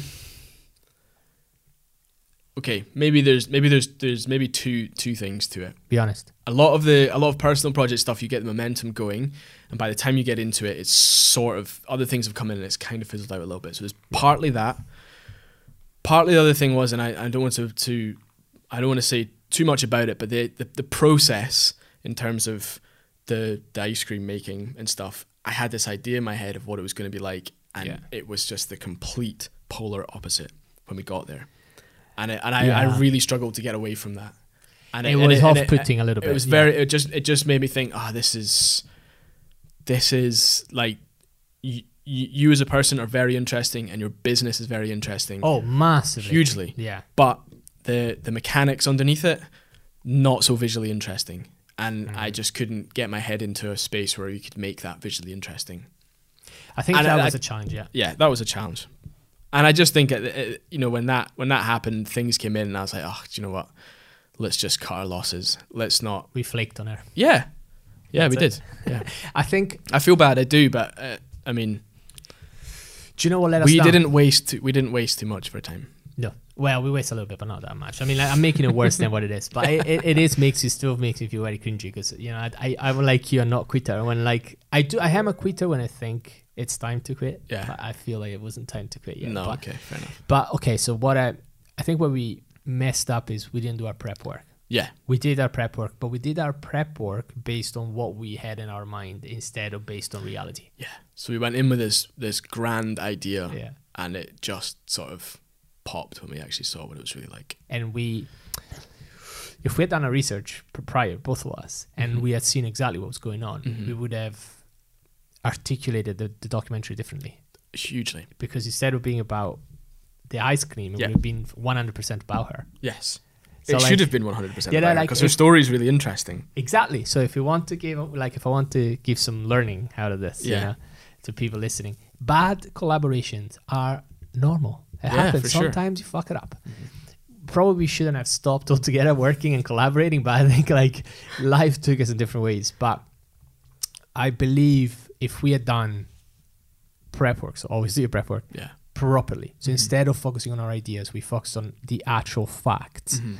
we would have turned this around Yeah. we would Okay. have we would have filmed it a lot in a quirkier way but in a different way Yeah. Agreed. i think that's what we messed up Yeah. and we probably could have focused more on her more on the business side of things because the ice cream making is just not that exciting to see and No. that was our key point Yeah. to the point that we had to fake it and Yeah. when you're faking it it's not documentary No, anymore it's not. it's, a tot- mockumentary No, it's not, and it felt false. it felt it felt really it felt false. really well, false let me Yeah. put it this way: I wouldn't. Uh, that wasn't a point where I was like, I don't want to collaborate with you anymore. Like, I, no no never. But um, and I still would. And I just think we need to find a. a we need the right project. idea There but you like you know like i mean since then it's been quite a few years we got better at what we do i mean like i kind of yeah, i kind of moved away a little bit from video and doing more like Mhm. marketing branding stuff and Mhm. you're like you moved on from being the video guy to Sure. being a director of photography so it's a different game you're it's a different beast. I mean, I don't. I don't really. I don't do any direct client stuff. nah you will work with production companies Yeah. these days Yeah.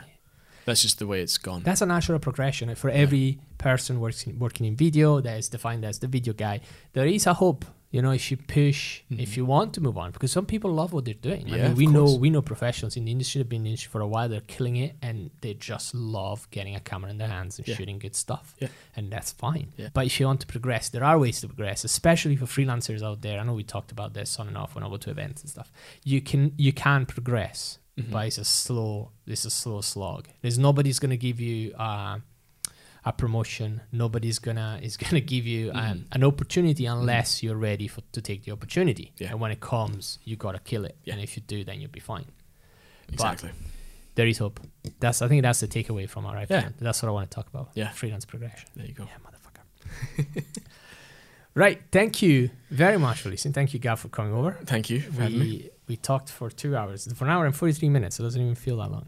And for everybody listening thank you very much. I really appreciate it. I will I, I- you know i used to say every two weeks but like let's face it it's not gonna happen. So every two to three weeks maybe is more likely. That said